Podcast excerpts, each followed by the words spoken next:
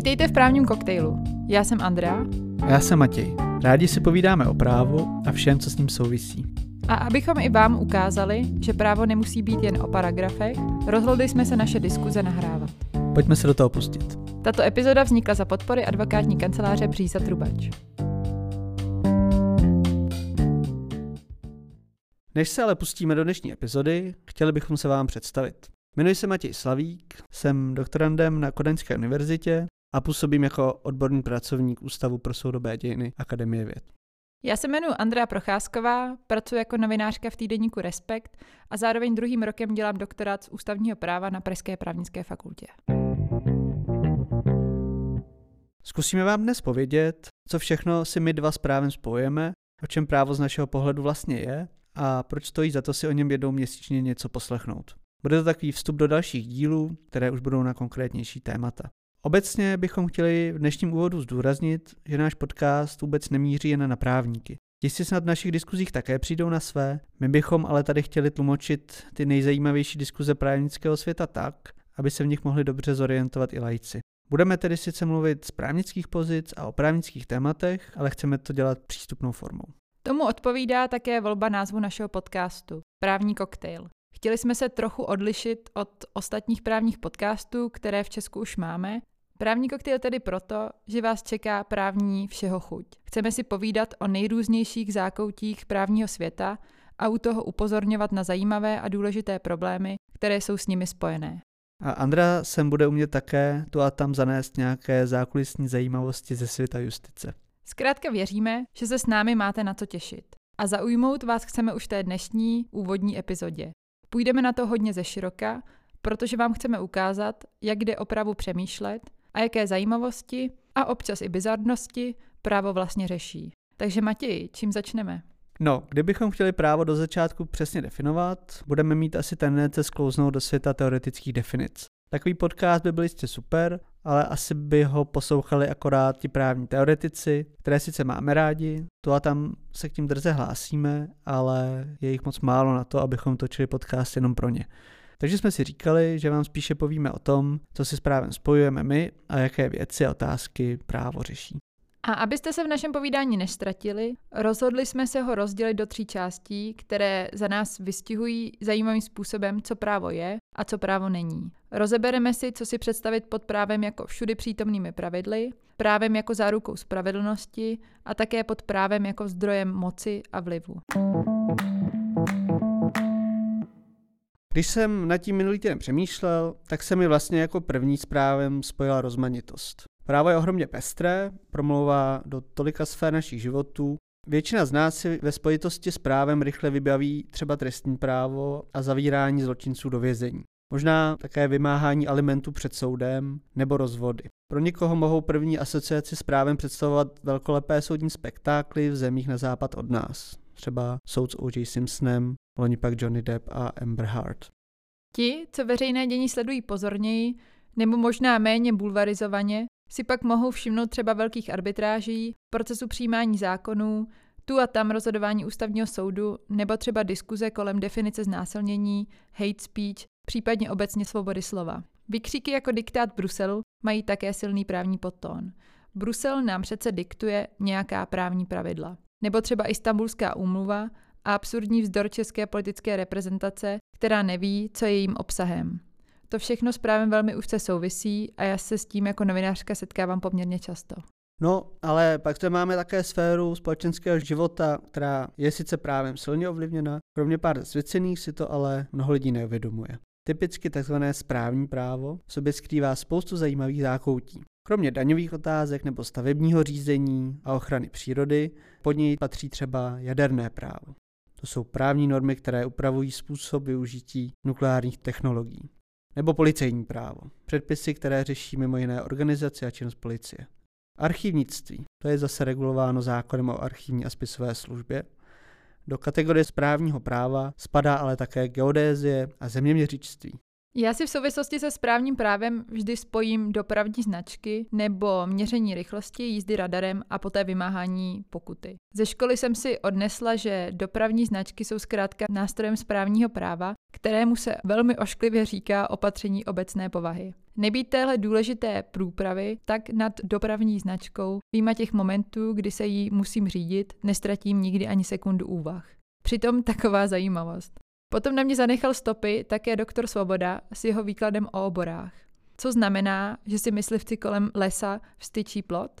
Smím tam, nesmím tam, stávám se vstupem do obory legitimním terčem myslivecké brokovnice? Mohou tam ten plot myslivci vůbec mít?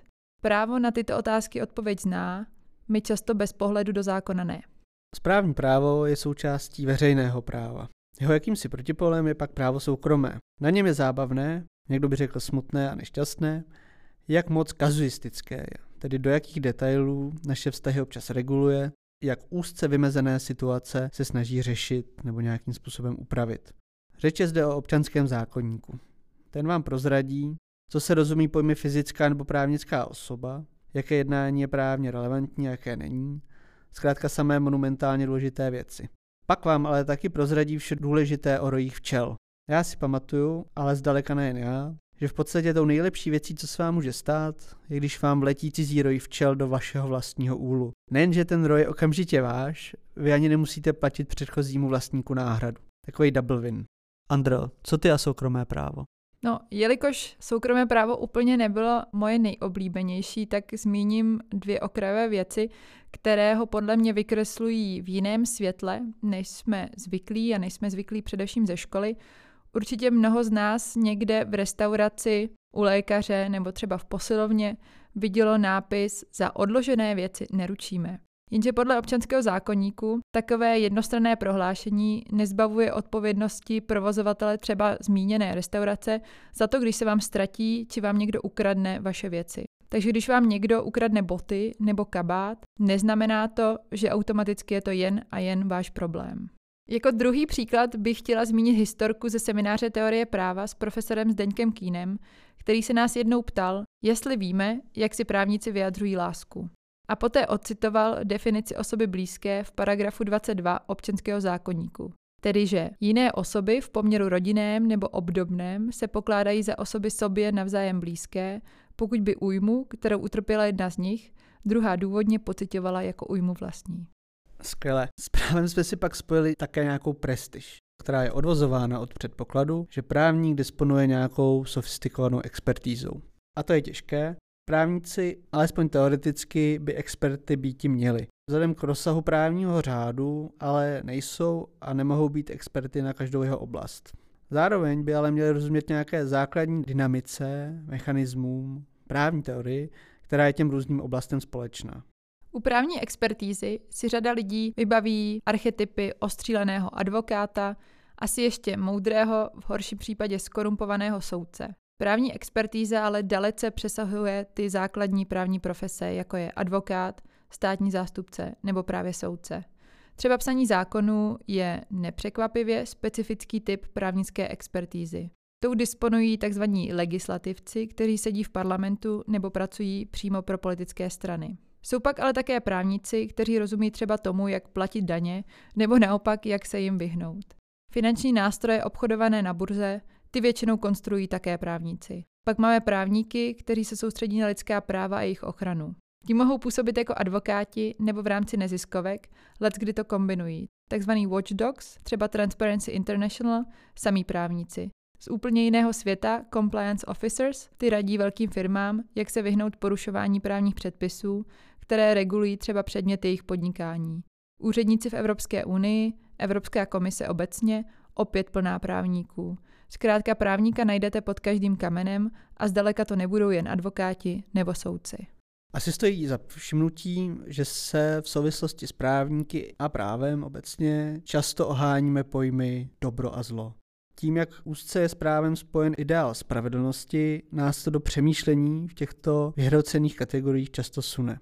Taková představa ďáblova advokáta, který pro peníze hájí to, co by nikdo v vozovkách normální hájit nemohl. Proti tomu naopak pro bono advokát, hájící ty slabé, kteří jinde nenajdou zastání. Nebo zase z jiného konce. Právník zcela opomíjející nějaké morální principy a zásady, třeba sepisujíc norimberské zákony nebo formulující konečné řešení židovské otázky. Zmínila jsem neziskovky. Ty jsou pro mnohé stělesněním nějakého dobra, dneska ale za nimi řada lidí vidí spolutvůrce všeho špatného. Nebo spravedlivý soudce. To je přece osoba hodna té nejvyšší úcty. Skorumpovaný soudce přesně naopak. Ostatně našim vyhroceným představám odpovídají také obrazy právníků v umění. Z filmu se mi vybavila postava zaujatého soudce ve filmu Šikákský tribunál. Nebo advokát Baxa, tak jak je stvárněný ve filmu Zločin v Polné, který pojednává o hrozné riádě. Konference ve Vanze je potom film, který po Hollywoodsku osvětluje, jak se na konečném řešení židovské otázky, tedy rozšíření systému vyhlazovacích táborů, domlouvá 15 z nejvyšších nacistických pohlavárů a všichni jsou to právníci. Právní expertíza zkrátka představuje rozličný balík znalostí a dovedností, který právníky nastrkuje do těch nejvypjatějších společenských pozic. Ale to, jestli je právo spravedlivé, nemusí nutně souviset jen s tím, kdo jej vykládá. Co samotné právo a právní normy? Přemýšlíme o právu spíše jako o něčem pozitivním, je to ona force for good? Protože to je přece to, co si od práva slibujeme. A proč ho máme? Že je tady proto, aby nám zajistilo, že se nám bude společně tak nějak dobře žít a že život bude možná postupně lepší, protože jsme snad schopni nedostatky v našich životech identifikovat a právní řád podle toho upravovat. Tady je to samozřejmě ale také složitější, protože právo z podstaty věci konzervuje nějaký stav, status quo. Řadě z nás přitom může připadat, že stávající poměry v řadě ohledů dobré nejsou a zaslouží si změnit. V poslední době je to vidět třeba na diskuzi kolem legální definice znásilnění. Právo je a často bude vnímáno jako překážka posunu k něčemu lepšímu. Obráceně ale může právo pravděpodobně fungovat také jako pojistka proti posunu k horšímu. Hezky se to ukazuje na přímé volbě prezidenta, kterou jsme se rozhodli změnit až v roce 2012, poměrně narychlo, protože si část společnosti myslela, že je to dobrý nápad. A nemusíme tady popisovat, co přímá volba a především Miloš Zeman provedli za deset let s prezidentským úřadem. Všichni jsme to viděli na vlastní oči. Zároveň ne malá část nejen české společnosti by si dovedla představit právní řád, ve kterém není místo pro obranu menšin. Vzhledem k tomu, že ale právo střeží již dosaženou úroveň ochrany lidských práv, se obráceným tendencím daří v nějaké míře úspěšně čelit. Podobně přijde nová vláda, které třeba příliš nezáleží na ochraně životního prostředí, již existující zákony mohou, alespoň teoreticky, brzdit, řekněme, například kácení v národních parcích nebo rozsáhlou těžbu toho či onoho, nebo třeba vysoušení mokřin. Stabilita práva, jeho předvídatelnost a také závaznost jsou zkrátka jeho nezbytnými vlastnostmi. Navíc právo je samozřejmě let kdy poslem nějaké pozitivní změny. Typickým příkladem může být velmi známé rozhodnutí nejvyššího soudu USA ve věci Brown versus Board of Education, ve kterém zjednodušeně řečeno nejvyšší soud rozhodl, že legislativa, na základě které dochází k rasové segregaci ve veřejných amerických školách, je v rozporu s ústavou. Nejvyšší soud celkem evidentně tehdy předběhl svou dobu, ale jeho rozhodnutí bylo motorem opravdu důležité změny. Konec konců je to rozhodnutí stále na nejvýš aktuální. Četbě bychom je mohli doporučit jedné nejmenované paní senátorce. Tady zároveň narážíme na to, kdo je povolaný takovým způsobem právo měnit, případně interpretovat. Řada lidí vám řekne, že rozhodnutí typu Brown je projev soudcokracie, kterou nechceme, protože máme demokracii a v ní o nových, takto důležitých pravidlech rozhoduje lidmi volený parlament, nikoli v soudy. Tohle si ale určitě zaslouží někdy samostatnou epizodu, kterou určitě časem nahrajeme. Jednoznačná odpověď na tenhle problém neexistuje. Píšou se o tom knihy, rozčilují se na toto téma různí čeští ex-prezidenti, je to zkrátka složité. Já každopádně tvrdím, že bez rozhodnutí typu Brown by byl svět horším místem a někdy musí změna přijít právě od soudců, zvlášť když máte zablokovanou politickou scénu. Není to ideální a nemělo by se to dít často, ale občas se to děje. Kdyby si chtěl někdo v přívětivé formě poslechnout nebo přečíst o tom, co pro americkou společnost znamenalo třeba rozhodnutí Roe versus Wade, o právu žen rozhodovat o ukončení těhotenství, které je dnes americkými konzervativci i nejvyšším soudem Spojených států spochybňováno, můžeme doporučit knihu Free Economics. Právo úzce souvisí také s mocí. Filozofka Hannah Arendt obě veličiny, právo a moc, popisuje jako dva základní pilíře. Na její základě už od Platona rozlišujeme různé formy vlády. Jednotlivé formy se podle Arendt liší jenom podle toho, jakým způsobem a mezi koho je ona složka moci distribuována. Drží v ruce jeden vladař, několik urozených nebo v různé míře abstraktní lid. Právo přitom funguje jako prostředek, skrze který je ona moc vykonávána. Zároveň ale moc omezuje a zajišťuje její kontrolu. Charles de Montesquieu dlouho po Platonovi a Aristotelovi přišel s tím, že může být účelné moc dělit, a to rovnou třemi. Mezi vládu, tedy exekutivu, zákonodárce a soudce. Právo a moc ale může mít také úplně jiné konotace, nežli ty ústavně právní. Mně se v této souvislosti často vybaví obraz nějaké velké korporace se spoustou šikovných právníků, která se dostane do sporu s nebohým spotřebitelem nebo třeba sousedem, který bydlí vedle uhelného dolu. Tím, že korporace disponuje armádou dobře zaplacených advokátů, se teoreticky nebohý soused nebude schopen dovolat svých práv, které mu ta korporace pošlapává. Za takový symbol bezmoci pak považuji různé prekarizované pracovníky, kteří sice žijí ve světě plném právních norm stejně jako my, těch, které by ale zásadně zlepšily jejich postavení, se zkrátka nemohou dovolat. Pohled lidí, kteří jsou takto nespravedlivě šikanováni, a to celou řadou věcí, pak bude dost odlišný od toho, kdo ví, že mu právo tak nějak kryje záda. Také tolik politicky oblíbené sociální dávky. O čem přesně vypovídá, že se tak velké procento těch, kteří na ně mají nárok, dávek buď vůbec nedovolává, nebo je v tomhle snažení neúspěšná. Osvojit si právnický žargon také znamená získání určité moci. Právník zkrátka bude schopen skrze svůj právnický slang řadu lidí manipulovat, bude-li tedy chtít. Dnes se na českých právnických fakultách konečně začíná správně zdůrazňovat, že úroveň právníka se pozná i podle toho, jestli se mu daří složitější otázky vysvětlovat a popisovat přístupnějším způsobem. Myslím, že je to dost zdravý trend. Dovedu si ale představit, že se mu některé právnické profese budou bránit. Typicky v advokaci je to složitější. Někteří advokáti a advokátky si budou chtít nabilovat peníze za další podání a klient bude jen obtížně schopen rozeznat, že by ten text mohl být o nějaké dvě třetiny kratší, nebo třeba, že by nějaký úkon, řekněme podání stížnosti k ústavnímu soudu, vůbec být podáván neměl. Zkrátka proto, že nemá žádnou šanci na úspěch.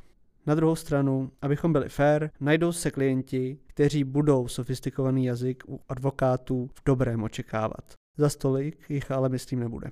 Je dobré také připomenout, že ani právo není všemocné. Některé věci prostě nejde regulovat či vymáhat. Všichni už přes rok sledujeme nespravedlivou válku na Ukrajině, kterou vyhlásil ruský prezident Vladimír Putin. Ačkoliv tu máme mezinárodní trestní normy a nejrůznější dohody o dodržování lidských práv a neválčení, právem válečný konflikt nezastavíte a ani nezajistíte spravedlnost. To lze udělat pouze fyzickou a strategickou převahou Ukrajiny. Nicméně nemusíme zůstat pouze u takto extrémních situací. Nástup umělé inteligence, sdílených služeb, sociálních sítích či třeba virtuálních měn. Ty sebou vždy nesou výzvy, na které právo v aktuální okamžik nestačí. A nová pravidla přirozeně přichází až o několik roků později. Že je to špatně, že právo neumí reagovat rychleji? Do určité míry ano. Určitě jste zaznamenali, že lidé jako Elon Musk, Yuval Harari, Steve Wozniak a další biznismeni i vývojáři podepsali otevřený dopis požadující, aby laboratoře, co vyvíjí umělou inteligenci silnější než chat GPT-4, alespoň na 6 měsíců pozastavili další vývoj, než se vyřeší regulace. Je to zajímavé proto, že jsou to právě oni, co často chtějí táhnout věci dopředu, a to bez velkého zdráhání. Ale zároveň je důležité říct, že nelze napsat pravidla na nástroj, jehož dopady na společnost ještě neznáme a nevíme, co tedy regulovat. Téma práva a moci souvisí také se jejím zneužitím. Se zneužitím práva v takovém, řekněme, malém měřítku, s jeho šikanózním výkonem, který jde proti smyslu nějaké právní úpravy, se můžeme setkat bohužel celkem často. Vystupování v rámci sousedských sporů bude takovým chováním let kdy protknuto. Bohužel taky v rodině právních sporech. Při rozvodech a při rozhodování o úpravě péče o dítě se bude také jednat o častý jev. Já mám za to, že nevybíravý způsob, jakým někteří exekutoři obestavují účty povinným osobám a jejím příbuzným, je perfektní příklad zneužití nějaké právní normy, který je bohužel naším státem zcela tolerovaný. Zneužití práva ale také může mít úplně jiné proporce. Tolik ze správných důvodů omílané Polsko a Maďarsko jsou příkladem toho, že zneužívání práva ať už podústavního či ústavního, a jeho dezinterpretace budou dost často samotným motorem změny celého politického režimu, a to nikoli k lepšímu. Nesetkáme se s násilím, ale spíše půjde o postupné rozložení demokratického právního státu, a to za pomocí právních procedur a nástrojů, díky kterým si vybraní jedinci mohou podmanit celý stát a nemalou část jeho obyvatel. Právníci jsou pro takové režimy žádaný zbožím, a třeba v Polsku s tím má PIS reálný problém. A například Viktor Orbán sám vystudoval práva pro jistotu rovnou v Oxfordu. Pokusili jsme se vám ukázat, že se dá na právo nahlížet celé plejády perspektiv. Právo samotné pak nabízí celkem unikátní perspektivu téměř na vše, co se kolem nás děje, prostě proto, že do většiny našich vztahů nějakým způsobem promlouvá. Řada z nás asi může mít pocit, že se právo rozpíná do oblastí, které by se bez jeho působení obešly, které by si vystačily třeba s nějakými zvyklostmi nebo pravidly morálními, v některých případech také třeba tržními. Preference se budou v tomto ohledu lišit podle ideálů, které vyznáváme. V souvislosti s právem se ale máme tendence shodovat na tom, že by s námi mělo být v životě zacházeno spravedlivě a v obdobných situacích obdobně a právo by mělo být právě tím prostředkem, který nám to zajistí.